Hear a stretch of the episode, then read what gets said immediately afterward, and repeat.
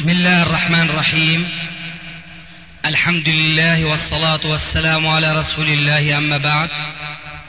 فهذا أحد أشرطة سلسلة الهدى والنور من الدروس العلمية والفتاوى الشرعية لشيخنا المحدث العلامة محمد ناصر الدين الألباني حفظه الله ونفع به الجميع.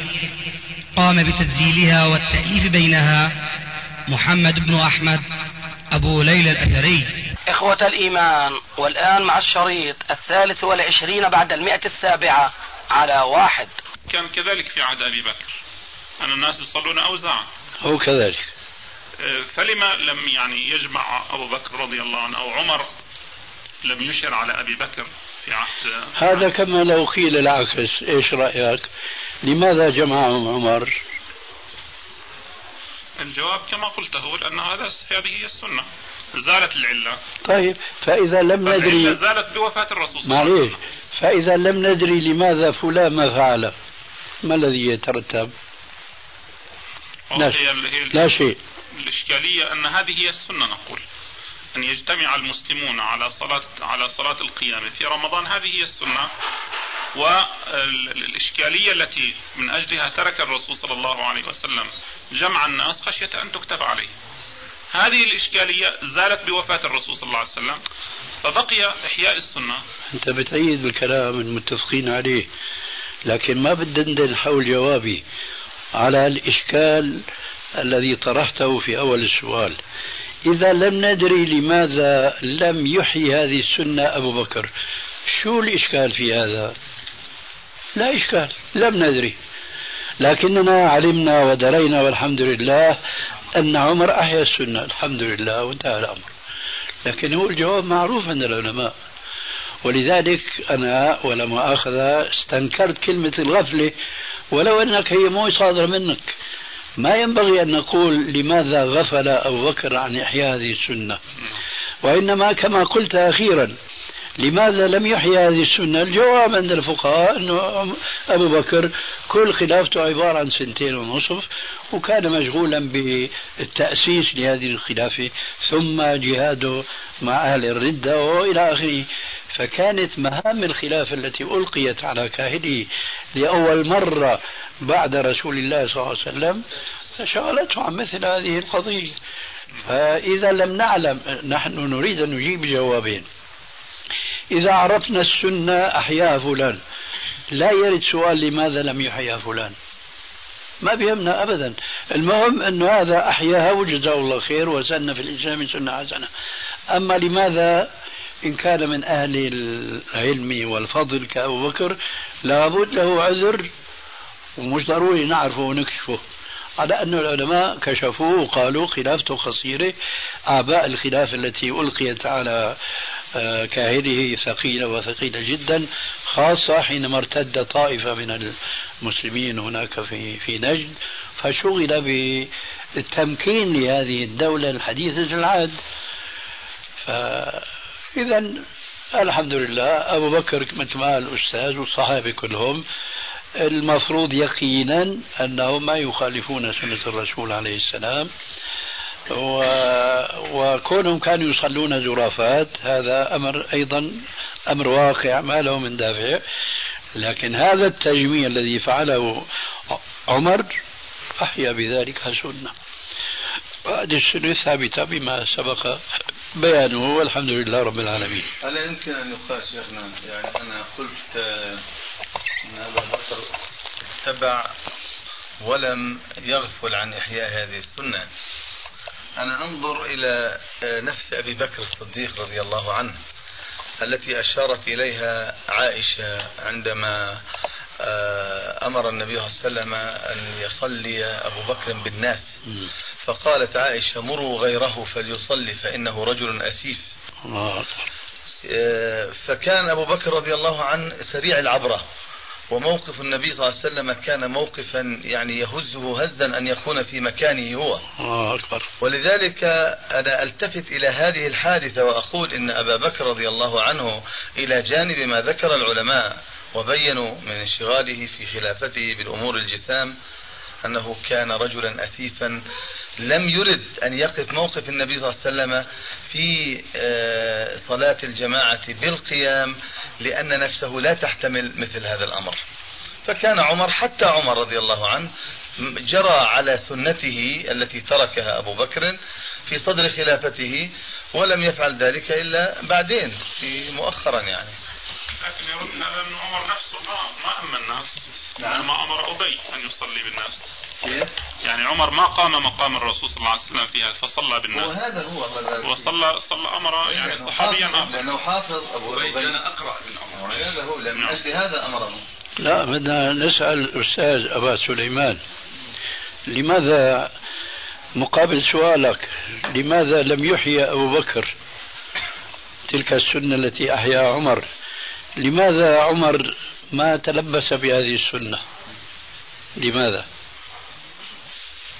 والله يعني آه، الجانب اللي ذكره أخونا الشيخ محمد إنه يعني قراءة الليل قيام الليل يحتاج إلى قارئ حافظ.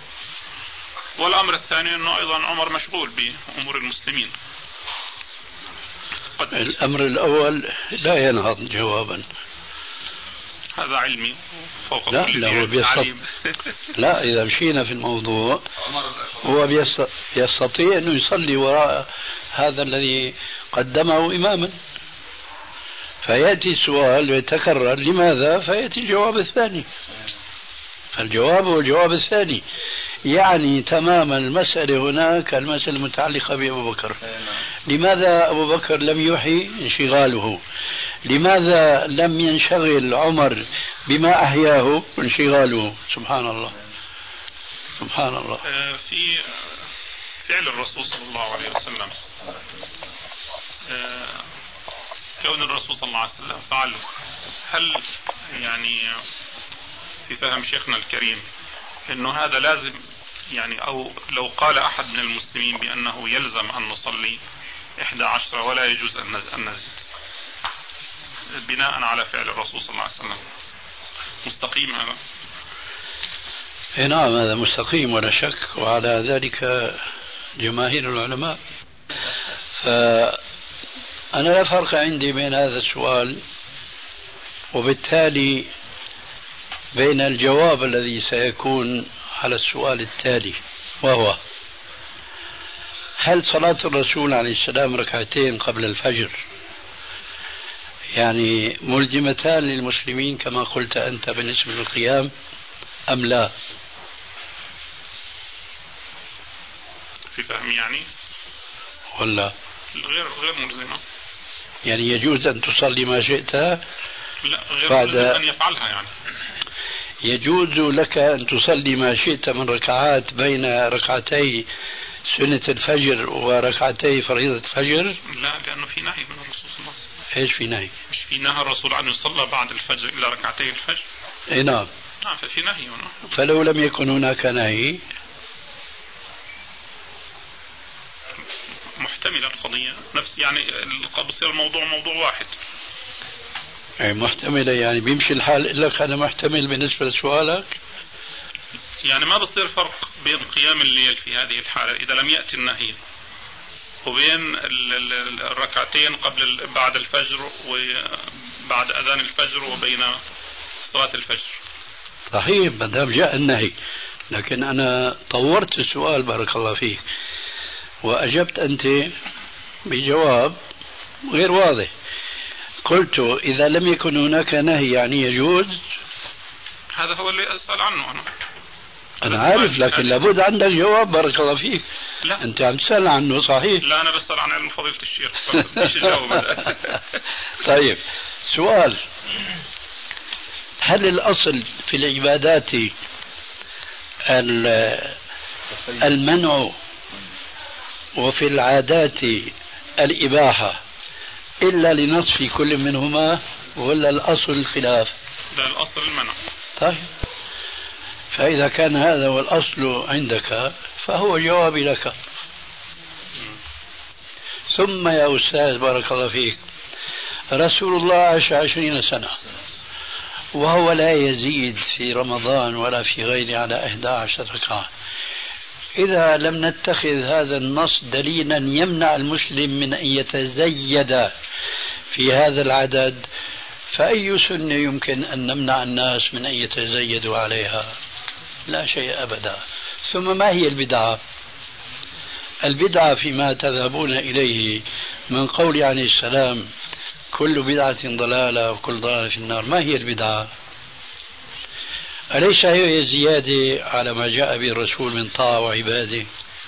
إن كان كذلك فهو الجواب الذي قلته آنفا بأن الأصل في العبادات المنع إلا لنص. من أجل ذلك العلماء كما تعلم يفرقون بين عبادة مقيدة وبين عبادة مطلقة. ثم يقع الخلاف في عبادة ما هل هي مطلقة أم هي مقيدة؟ فعلى ما يثبت عند الباحث وعند العالم يكون الجواب فالآن إذا أردنا أن نقول كما يقول كثير من العلماء اليوم ممن لا يرون أنه المنع من صلاة مئة ركعة في كل ليلة مئة ركعة.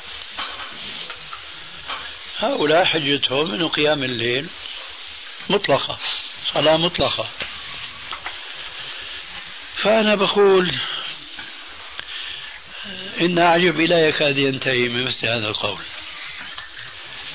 صلاة مئة ركعة طاعة ولا ليست في طاعة؟ إن كانت طاعة كيف غفل عنها رسول الله؟ كيف لم يشر عفوا لا أقول يشرع لما لم يسن ولو في حياته مرة واحدة؟ هل يصلى ركعة واحدة بهالقراءة الطويلة طويلة جدا؟ خليه يصلي له مرة واحدة مئة ركعة خمسين ركعة حتى يبين للناس ما أمر ببيانه في القرآن وأنزلنا إليك الذكر لتبين للناس ما نزل إليهم أنه هذا نفي مطلق فالتزام الرسول 11 ركعة يا جماعة طيلة حياته المباركة هذا ما يدل أنه هذه عبادة مقيدة. فإن كان هذا لا يدل فما هو الدليل على أنه أي عبادة نقول لا لا يجوز زيادة عليها؟ فضيلة الشيخ من بعض تفضل. حج الرسول صلى الله عليه وسلم. كان الرسول صلى الله عليه وسلم يلتزم بتلبية معينة. اي والله. والصحابة كانوا يزيدون عليه. اي والله. فلا ينكر عليهم. اي والله. آه، في بعض الإشارات أيضا في بعض الأحاديث. لا خليك عند هذه. وعلشان أقرن هذه بتلك. معليش كل واحدة إلى جوابها. آه، وحتى تتضح شوية بس. طيب تفضل. الحديث الذي قام الليل. يقول هو الله أحد. ما في عنده إلا قل ذهب يشتكي نعم. جاره إلى الرسول صلى الله عليه وسلم أنه هذا جاري. ما في عنده إلا قل هو الله أحد. أنا ما الحقيقة ما استقصيت في يعني كتب السنة لكن في ظني ينبغي الاستقصاء. هل الصحابة أيضا كانوا يصلوا أكثر من 11 ركعة في حياة الرسول صلى الله عليه وسلم؟ فلا ينكر الرسول صلى الله عليه وسلم عليهم. أنا مع الشيخ يعني فضيلة الشيخ بأنه هو الأفضل فعل الرسول صلى الله عليه وسلم. جزاك الله ما ينبغي أن يعني يقال أنه الزيادة هي, هي الأفضل بحال من الأحوال. الشيء اللي داوم عليه الرسول صلى الله عليه وسلم. لكن كما يقول شيخ الإسلام في بعض الأحيان يكون المفضول هو الأفضل لبعض الاعتبارات. كما يقول أفضل الذكر القرآن. لكن في بعض الأحيان القلب عندما يذكر الله بالتسبيح والتهليل قد يلين قلبه أكثر من قراءة القرآن. فلبعض الاعتبارات. فإذا كان يعني الرسول صلى الله عليه وسلم يرى الصحابة يزيدون على تلبيته فلا ينكر عليهم. فهل أيضا في معلومات يعني فضيلة الشيخ أو هل يمكن الاستقصاء في كتب السنة؟ الصحابة هل كانوا يزيدوا على قيام الرسول صلى الله عليه وسلم في العدد فلا ينكر عليهم؟ فيكون من باب الجواز يدل على الجواز. خلاص نعم. قيل قديما وبضدها تتبين أشياء. أنت شخصيا. لو لم تطلع على هذه الرواية ماذا كان يكون موقفك بالنسبة للتلبية النبوية؟ تجيد زيادة؟ هذا الحقيقة هو موضوع البحث يعني. أنا لا أرجوك أرجوك ما تحيد عن الجواب. أنا لا أحيد عن الجواب غير مستقر في نفس الجواب. علشان آه، أنا هذا أنا هو الجواب. أن أستفيد أن أستفيد يعني ابن حزم جزاك الله خير. لكن أنا أشعر بأنك تفرق فأرجو أن تخطئني في شعوري أو تصوبني أنا أشعر بأنك ترى بأنه لو لم يأتك هذه الرواية وما جاءك إلا أن الرسول كان يلبي بالتلبية المعروفة وأن الصحابة كانوا يلبون تلبيته ما كنت تفكر بمثل هذا السؤال. هكذا أنا أشعر. لا ليس الأمر كذلك. طيب إذا ما هو الأمر؟ يعني آه، ما هو الأمر؟ هذا كلام قرأته عن ابن حزم يقوله أنه فعل الرسول صلى الله عليه وسلم. آه، أنا غير لا أتبناه لكن حقيقة م- يعني غير مستقر فيه على علم. أريد أن أستفيد علما في هذا الموضوع. جزاك الله خير بارك فيما فيك. هو فعل للرسول صلى الله عليه وسلم. مثل يقول ما أكل رسول الله صلى الله عليه وسلم على خوان قط؟ فهل معنى ذلك أن الإنسان لا يجوز له أن يأكل؟ ما أكل متكئا. نسينا القاعدة اللي اتفقنا عليها. التفريق بين العبادة والعادة. مم. الآن خرجنا شوي هذا صحيح. جزاك الله خير. مثلك يستفاد منه أستغفر الله. فالقاعدة اللي اتفقنا عليها بيسر والحمد لله أو لعلي أخطأت قولنا اتفقنا. لأنه هذا له مفهوم نعم صح وأنا أحاذره. والصواب أن نقول كنا متفقين. أي نعم. أليس كذلك؟ من القواعد العظيمة هذا بارك الله فيك. هذه قاعدة من أين حوشناها؟ من أين جئنا بها؟ أليس من مراعاتنا لهدي الرسول عليه السلام وما فارق المسلمين عليه؟ فلا يجوز لنا زيادة فيما جاء من الدين. اليوم أكملت لكم دينكم إلى آخره. فهذا كله عبارة عن تذكير لأنها حقائق لا يمكن أن يختلف فيها طالبا علم. فهذه القاعدة أنت لو فكرت فيها تأخذ جواب عن كل هذه الأسئلة.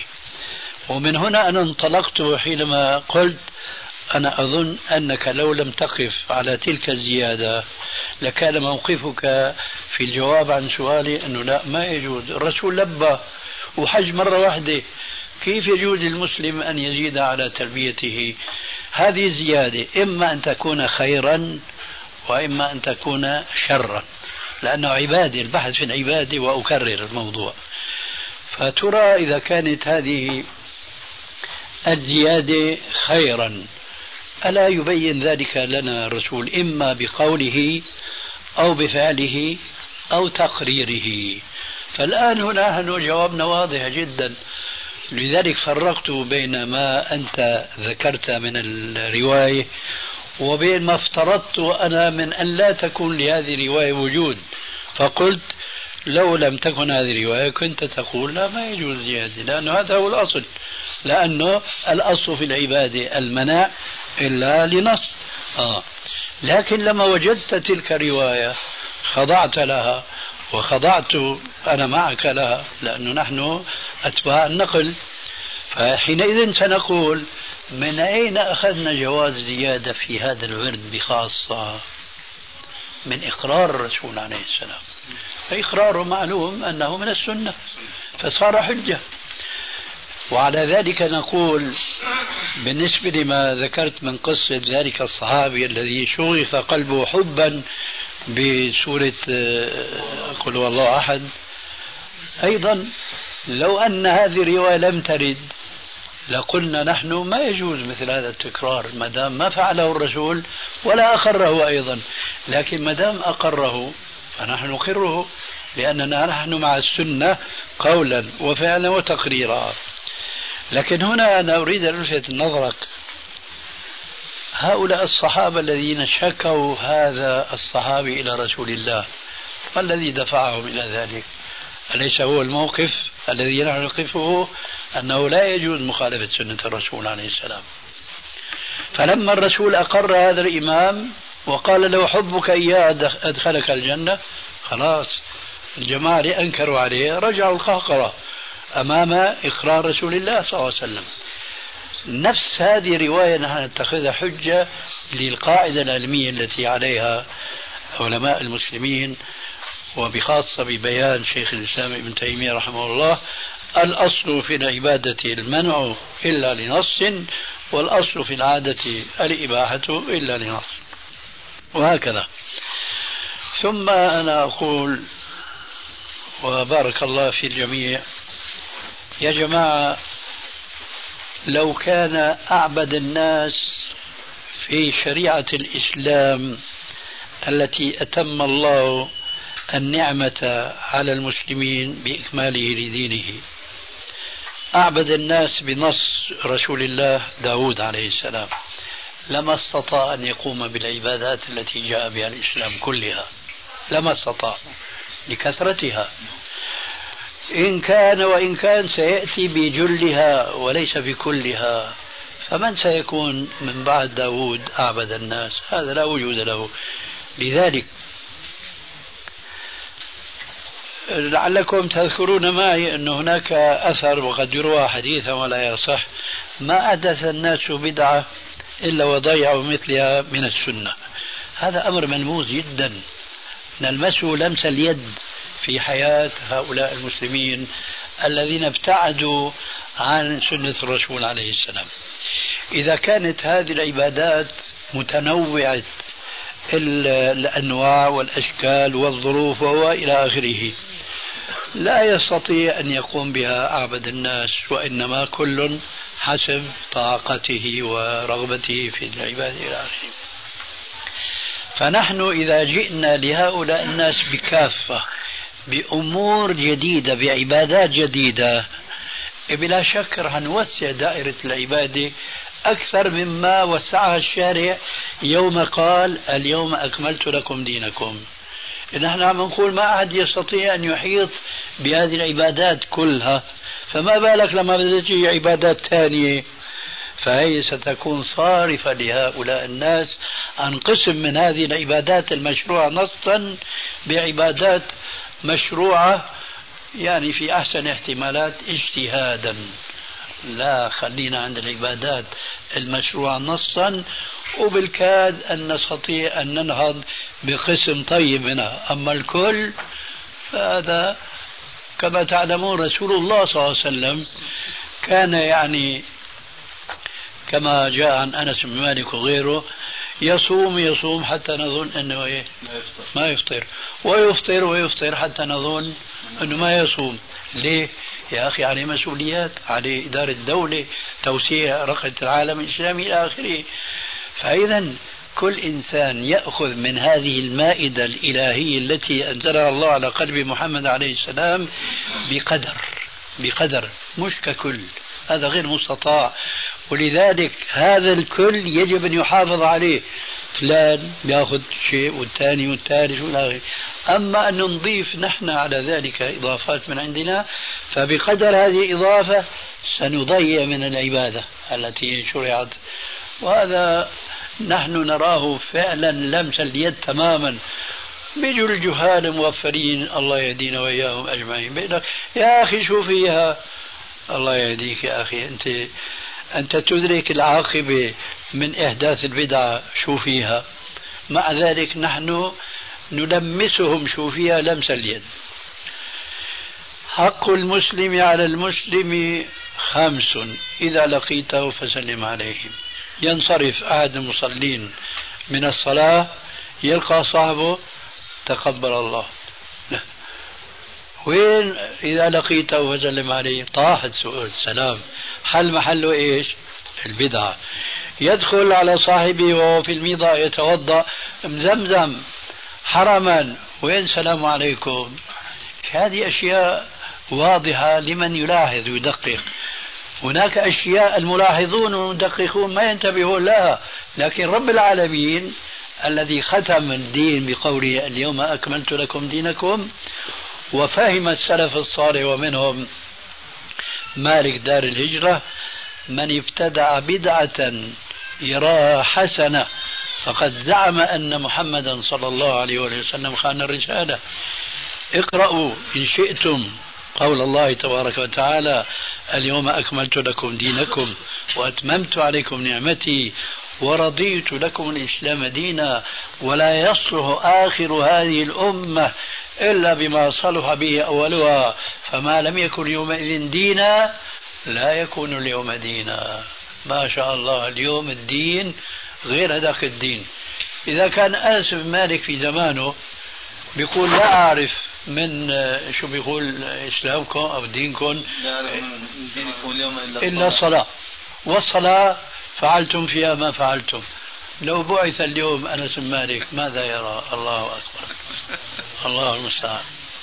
والشيخ المعروف طبعا القاعدة العلمية الفقهية التي طيبك الله يا ياسر التي أجمع العلماء عليها بأن فعل الصحابة رضوان الله عليهم في العبادات هو من المرفوع إلى النبي عليه الصلاة والسلام. نعم. طيبك الله يا أبا مصعب شاء الله صهيب وسهلا. مصعب هي آه، آه. أبو صهيب آه هذا مصعب أبو صهيب طيب بتسلموا على بعضكم على كل حال بعد العود ما في وعود شيء آه. ما في خود ها يلا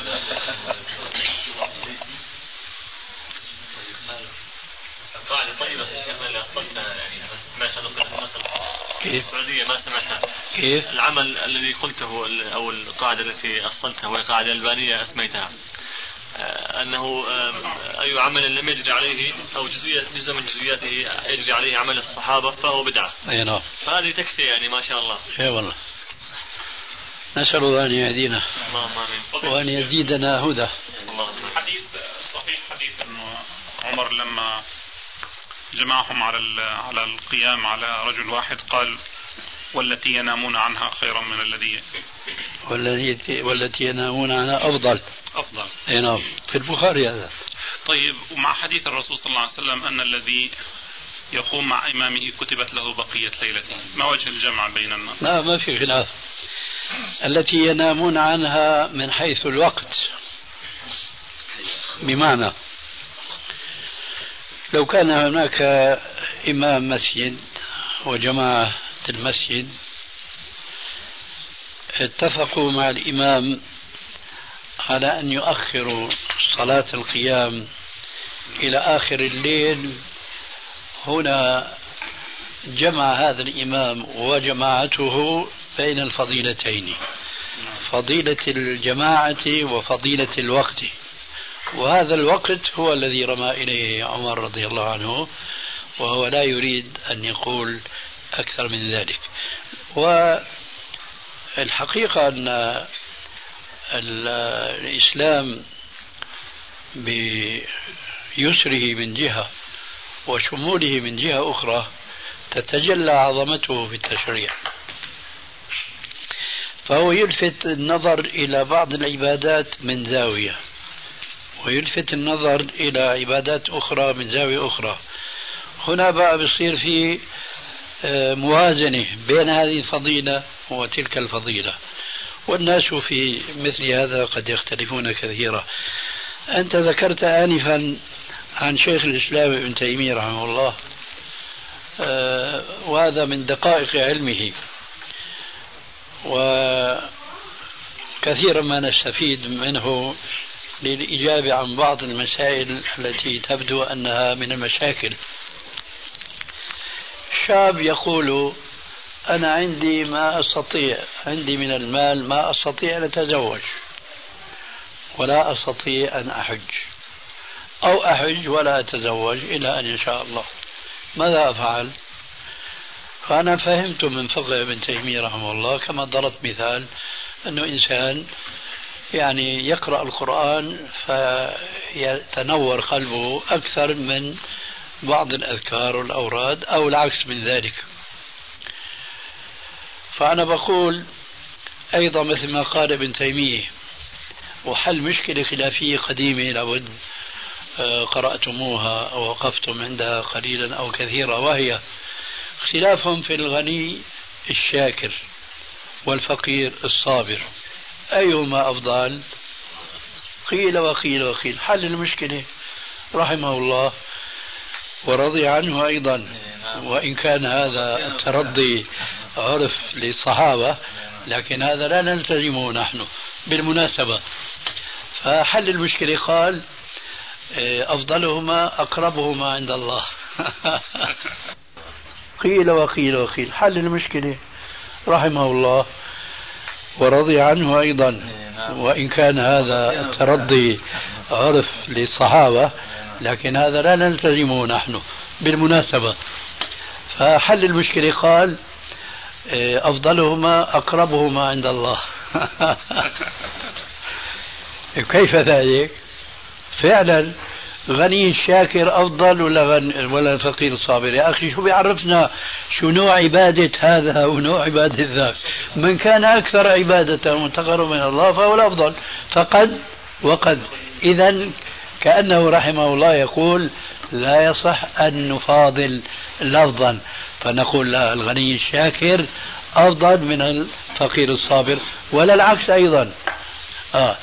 فأنا أقول هون بالنسبة لهذا السؤال ومثله مثيلات كثيرة جدا بقول يا أخي إن كنت تائقا للزواج وتخشى على نفسك من الصبر عن الزواج تزوج. ثم حينما يتيسر لك الاستطاعة إلى الحج فحج. لا والله أنت من دون الشباب الذين لا نراهم في هذا الزمان لا يفكرون في الزواج فاغتنمها فرصة وحج لأنك استطعت الحج. وهكذا. فهون الآن عمر يقول والتي ينامون عنها أفضل يذكر بأصل نص عليه الشارع. اجعلوا آخر صلاتكم بليل وترى. لكن هون بقى نحن بين أمرين. إذا بدنا نأخر الصلاة لكسب فضيلة الوقت. حنضيع فضيلة الجماعة. فأيما أفضل؟ جاء النص اللي ذكرناه آنفا كشافع لبيان أن صلاة القيام جماعة هو سنة. بقوله عليه السلام بالتعليل المذكور آنفا إني خشيت أن تكتب عليكم وبحضه على صلاة الجماعة في العشاء ثم صلاة القيام في التراويح ثم هنا أيضا يرد الموضوع المعروف من قول عليه السلام في الصحيحين لولا أن أشق على أمتي. لأمرتهم بتأخير صلاة العشاء إلى ثلث الليل أو إلى نصف الليل روايتان. لماذا لم يأمرهم؟ لأنه من الصعب حمل الناس كلهم أنه يحضروا صلاة الجماعة في نصف الليل. إذا هو ماذا كان يفعل عليه السلام؟ وهو يعلم أن نصف الليل أفضل. كان يقدم. وهذا يعني من باب ترجيح. ثواب على ثواب مصلحة على مصلحة. وهذا هو شريعة الله عز وجل. يلا قال شو قال لقعود بعد العود سؤال خفيف بقي. نعم. سؤال خفيف. سمعت من بعض المهتمين بالحديث في حديث آه البخاري آه اللي هو تحريم الحرى والحرير والمعازف. يقول إنه هذا المشهور إنه الحديث معلق لكن هو في البخاري متصل. هل صحيح الكلام هذا؟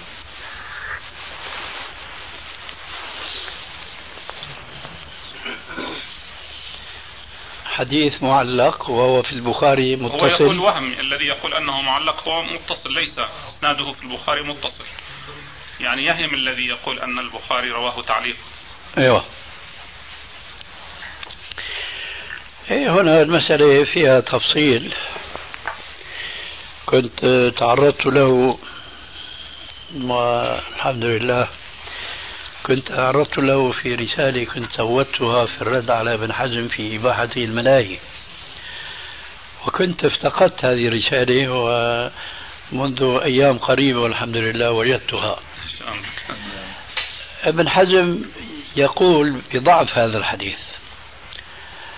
في المحلى وفي رسالته في الملاهي وهي مطبوعة.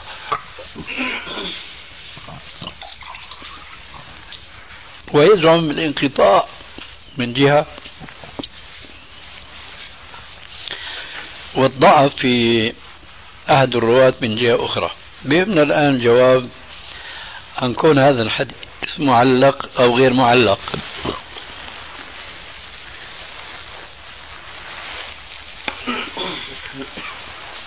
لا يخفى على إخواننا الحاضرين من أهل العلم أن الحديث المعلق هو نوع من أنواع الحديث المنقطع.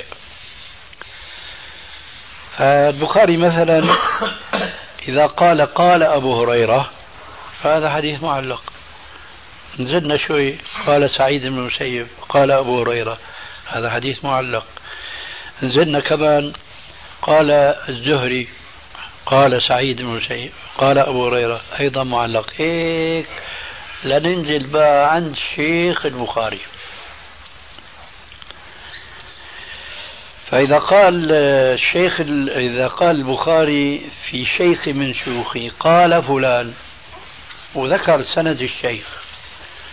هل هذا معلق؟ أم ليس بمعلق. قلنا آنفا الحديث معلق نوع من أنواع الحديث المنقطع فالآن إذا قال البخاري أو غير البخاري بعامة إذا قال البخاري قال شيخي فلان كذا وأنا تقصدت إضافة شيخي من باب المبالغة هو ما قال قال شيخي. في هذا الحديث بخاصة قال قال هشام بن عمار لكن معروف عند ابن حزم وعن غيره من علماء والحفاظ أن هشام بن عمار هو من شيوخ البخاري في الصحيح وأنه في كثير من أحاديثه يقول البخاري حدثني هشام بن عمار ويذكر الحديث بإسناد هشام إلى من رواه عنه من الصحابة. فالآن حينما قال البخاري قال هشام بن عمار هنا الدقة في الموضوع. الآن هذا صورته صورة الحديث المعلق قال هشام بن عمار. هذه الصورة ترد كثيرا جدا في الأسانيد. قد يقول مثلا شعبة قال أبو إسحاق السبيعي مثلا وقد يقول شعبة عن أبي إسحاق وقد يقول حدثني أبو إسحاق. هل هناك فرق بين هذه الصور الثلاث؟ كل منها يروي شيئا منها مين شعبة. الجواب لا فرق. سواء قال شعبة هلا بركز حدثني أبو إسحاق. أو قال عن أبي إسحاق.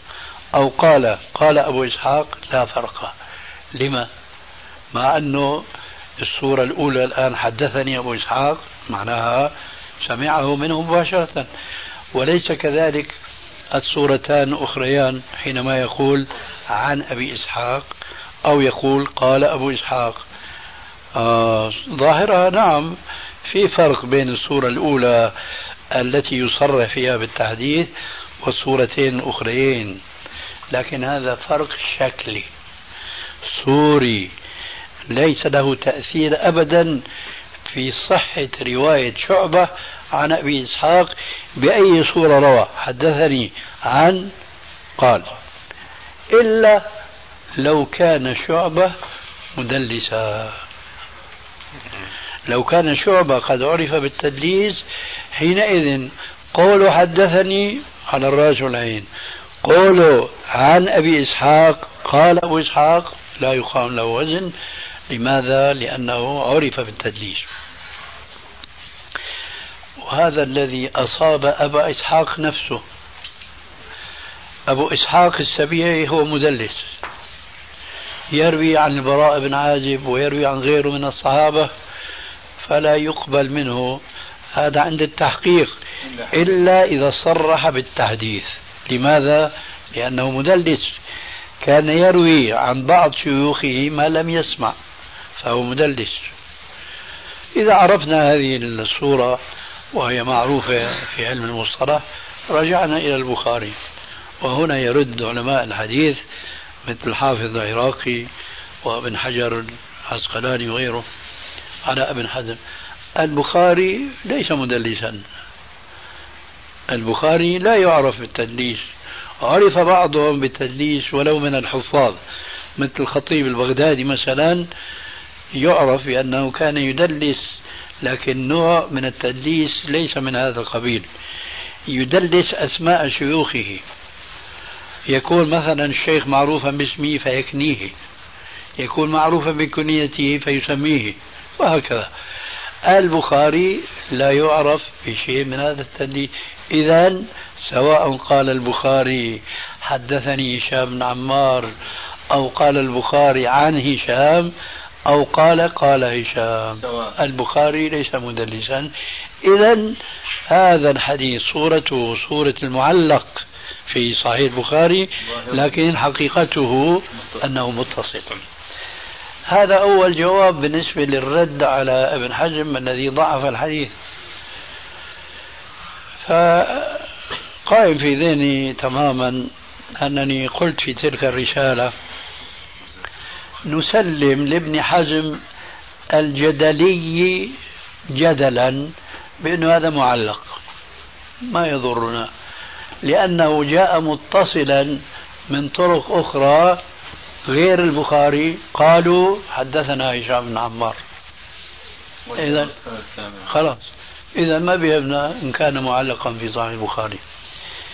ثم لا يضرنا أيضا هشام وما فيه من غمز في روايته لأنه قيل فيه أنه كان يلقن فيتلقن لأنه قد توبع من غير هشام فلا مجال لتضعيف هذا الحديث. والذين آه، اليوم مع الأسف الشديد آه، يسوءني أن أقول من المتفقهة لأن من لم يتفقه في الحديث فليس فقيها. ولأن النبي صلى الله عليه وآله وسلم حينما قال من يريد الله به خيرا يفقهه في الدين ما هو سبيل التفقه في الدين؟ في عهد الرسول عليه السلام. في أبو حنيفة آه، الناس عيال في الفقه على أبي حنيفة. ما في أبو حنيفة يومئذ. لكن يمكن بتوافقوا معي إذا قلنا أنه في خير من هو خير منه. بلا شك. فإذا هذا الفقه من أين يؤخذ؟ من كتاب الله ومن حديث رسول الله صلى الله عليه وسلم. وأخيرا نحن نقول ومما كان عليه سلف الصالح سلف الصالح. فهؤلاء الذين يصدرون أحكاما يخالفون فيها النصوص الصريحة كإباحة الملاهي بس ما تكون ماجنة. بس تكون إيش رطبة هيك على القلب. ما فيها ال... شو يسموا هذا؟ ها؟ ضجيج العنف هذا. إيه. ها؟ إيه إيش؟ أيوه هيك يعني. المتحدة هو هذا. إيه. بس ما يكون في مجهول ما يكون في الله أكبر يا جماعة. إيه الحديث إيه الحديث ضعفه ابن حجر. هن بيحاربوا ابن حزم وجموده أشد المحاربة لكن لما بيلاقوا يعني أفتوا بفتوى هنا خوش بوش بقى بيجادوا. يعني هم عنده يقول إنه من بال في الماء الراكد لا يتوضأ. الله أكبر. لا حول ولا قوة إلا بالله. بدنا نذكر بصورة الصخرة المنتشرة بين إخواننا الفلسطينيين بخاصة. لأن الشائع في كثير من البلاد العربية بخاصة أن الصخرة التي تذكر في المسجد الأقصى لها قداسة ولها مزية خاصة. وهذا مما لا حقيقة له في الشرع إطلاقا. ومن المؤسف أن هذه القداسة المزعومة للصخرة في المسجد الأقصى تستغل سياسيا ويتظاهر الحكام ويتسابقون في القيام بترميمها تجديد بنائها وما شابه ذلك. وكأن هذه الصخرة هي المسجد الحرام. فمن واجبنا أن نذكر وذكرى تنفع المؤمنين أن هذه الصخرة لا قيمة لها إلا ما لكل جبل خلقه الله في الأرض من قيمة. وهذا طبعا أمر عادي وعام. والقداسة إنما تنحصر فقط في المسجد الأقصى. حيث أنه قد جاء فيه فضيلتان اثنتان. الأولى أن النبي صلى الله عليه وآله وسلم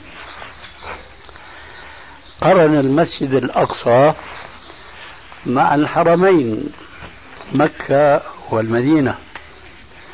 في الحديث المعروف صحته ألا وهو قوله عليه الصلاة والسلام لا تشد الرحال إلا إلى ثلاثة مساجد المسجد الحرام ومسجدي هذا هو المسجد الأقصى.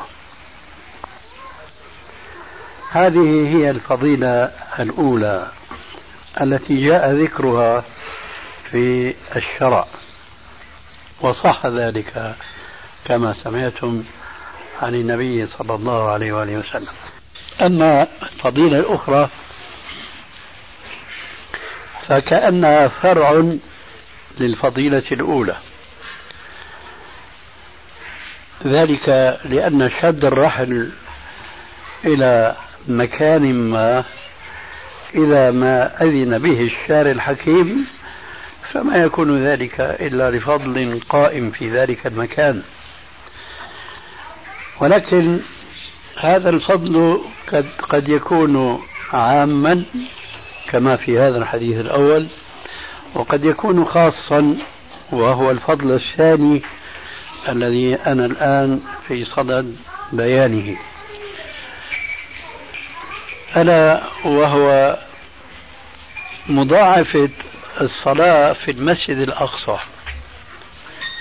فكل مسجد من مساجد الدنيا الجماعة فيه بخمس أو بسبع وعشرين درجة.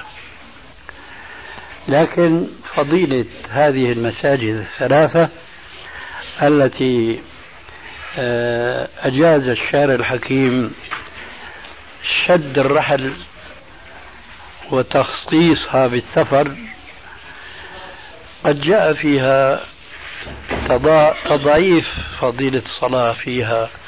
فقال عليه السلام وعليكم السلام ورحمة الله وبركاته.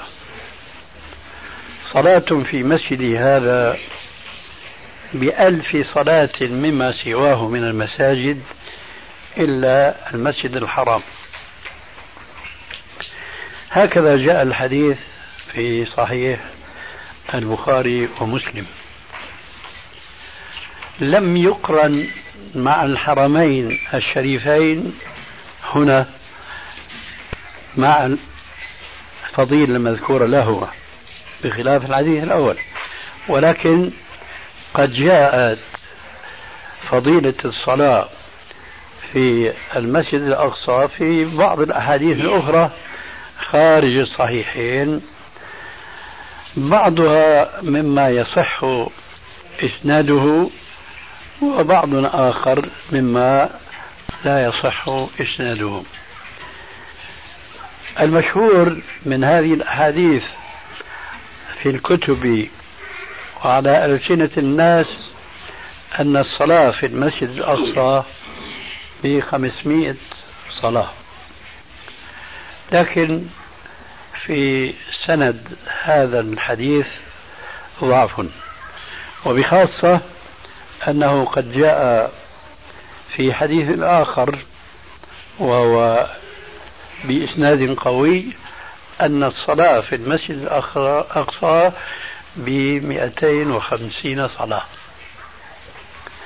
إذا الفضيلة ليست للصخرة وإنما للمسجد نفسه. وما يقال في بعض الكتب التي تروي ما هب ودب من أن النبي صلى الله عليه وآله وسلم عرج به من الصخرة وأنها حينما رفع النبي صلى الله عليه وسلم وعرج به لحقت به الصخرة ولذلك بقيت معلقة في الهواء. فهذا كلام هراء. لا قيمة له إطلاقا من الناحية العلمية. هذا ما أردت التذكير به وخلاصة ذلك أنه لا ينبغي تقديس ما لم يقدسه الشرع. تعظيم ما لم يعظمه الشرع. فوضع هذه الصورة التي انتشرت اليوم ينبغي التنبيه على ذلك شيخنا بخصوص الصخرة طبعا دخلت أنا هذه الحفرة اللي هم أو المغارة اللي بيتكلموا عنها. ما في شيء لا طاير ولا شيء. هذه هي منطورة ونازلة تحت فقط. مغارة عادية. هو كذلك. ما يذكر في التاريخ أنه هذه كانت مذبح اليهود؟ مكان ذبح اليهود هذه مشكلة أخرى ولذلك تذكر في السيرة ما أدري مدى صحة هذا أنه لما استشار آه، عمر بن الخطاب الصحابة في أين يجعل المسجد؟ أرادوا آه، المسلم بعض المسلمين أن يستقبلوا الصخرة. يستقبلوا الصخرة. صحيح. فاستنكر عمر هذا. فأنكر نعم. لكن من السياسة القديمة أن عبد الملك هو الذي أشاع قداستها نعم. يقول بالنسبة للصلاة يعني في الحرم. يعني لو زار الإنسان هذا المكان يعني الحرم طبعا يصلي فيه الصلاة كانت راتبة أو نافلة. لكن في المكان الذي فيه صخرة هل يعني في هناك صلاة معينة أو إذا كانت الزيارة لمجرد استطلاع والمعرفة ما في مانع من ذلك. أما الذهاب إليها بقصد التبرك كما يفعل الجمهور مع الأسف ما ينبغي. هذا شيخ لو صلى فيها طبعا أجر أجر أي صلاة. أما إن ذهب إلى المسجد الأقصى فالأجر 250 إي نعم.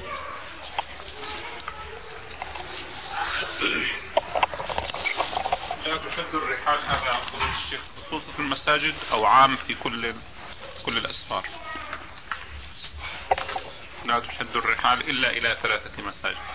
يعني لا تشد إلا إلى هذه من بين المساجد؟ هذه مسألة كما لا يخفاك خلافية منذ القديم لكن الصحيح أن النص عام والمستثنى خاص.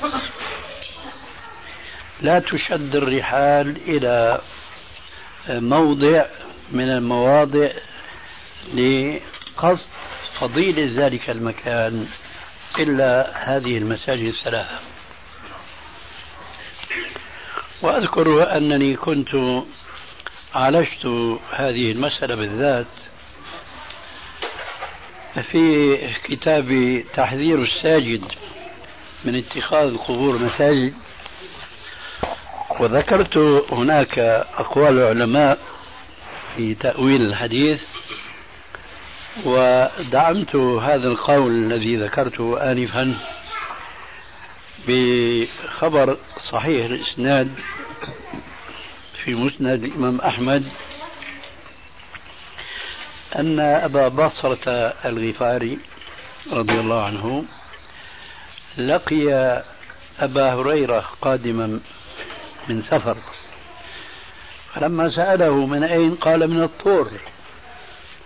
قال لو علمت لما ذهبت. سمعت رسول الله صلى الله عليه وسلم وذكر الحديث بلفظ آخر لا تعمل المطي إلى مسجد من المساجد إلا المساجد الثلاثة.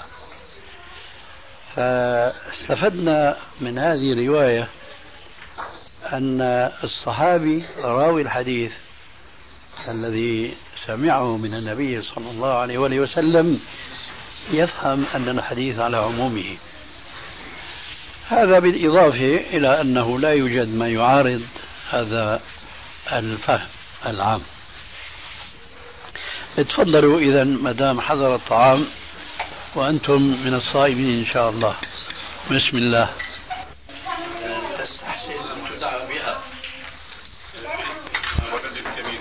وهو أبو سليمان. فأردت أن أسألك يا أبا سليمان بلغنا أن هذا السقاف رد عليك. ممكن تلخصنا النقاط التي طرقها؟ النقطة الأولى التي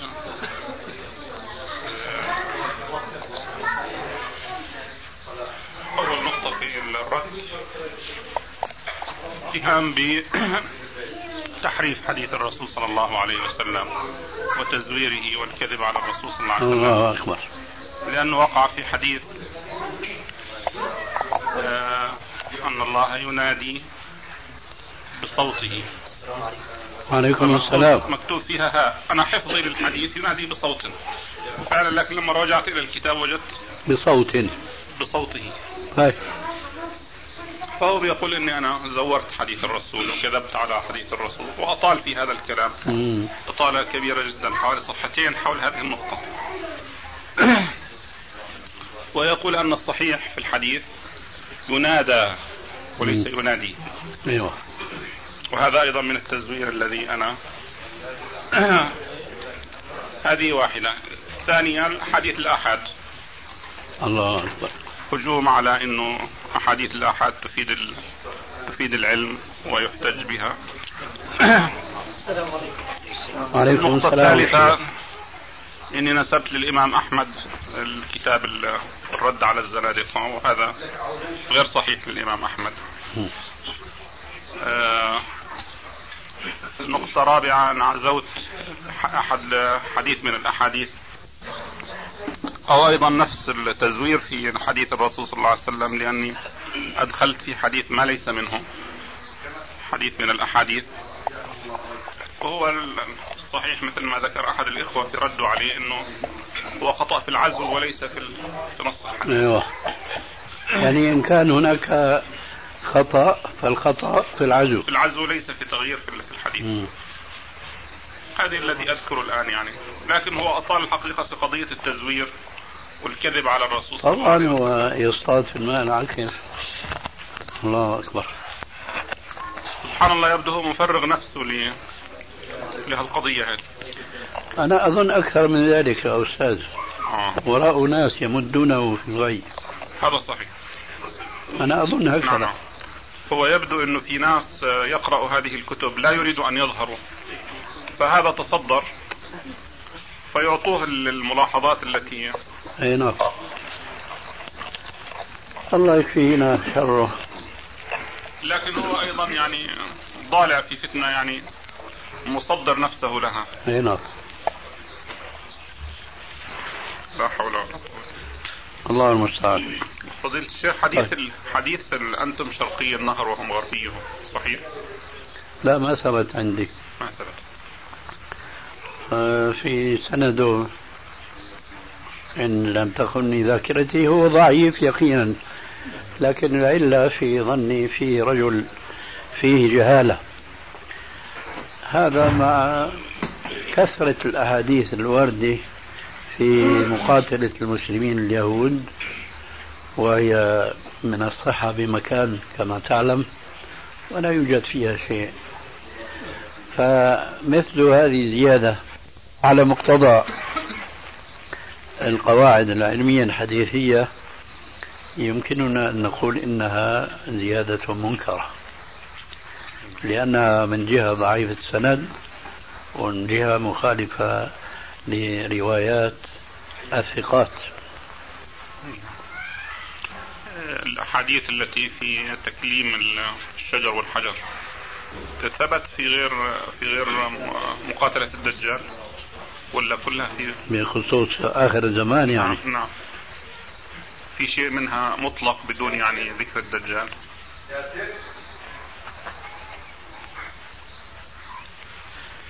يعني تعني غير مقاتلة المسلمين اليهود؟ نعم حتى يقول الشجر والحجر. إيه غير هذا يعني. هذا هذا هذا كأنه الأحاديث اللي رأيتها في الدجال فيه لي- ليس كذلك؟ نعم. فأنت سؤالك غير هذه. غير هذه في. شيء. لا أعلم.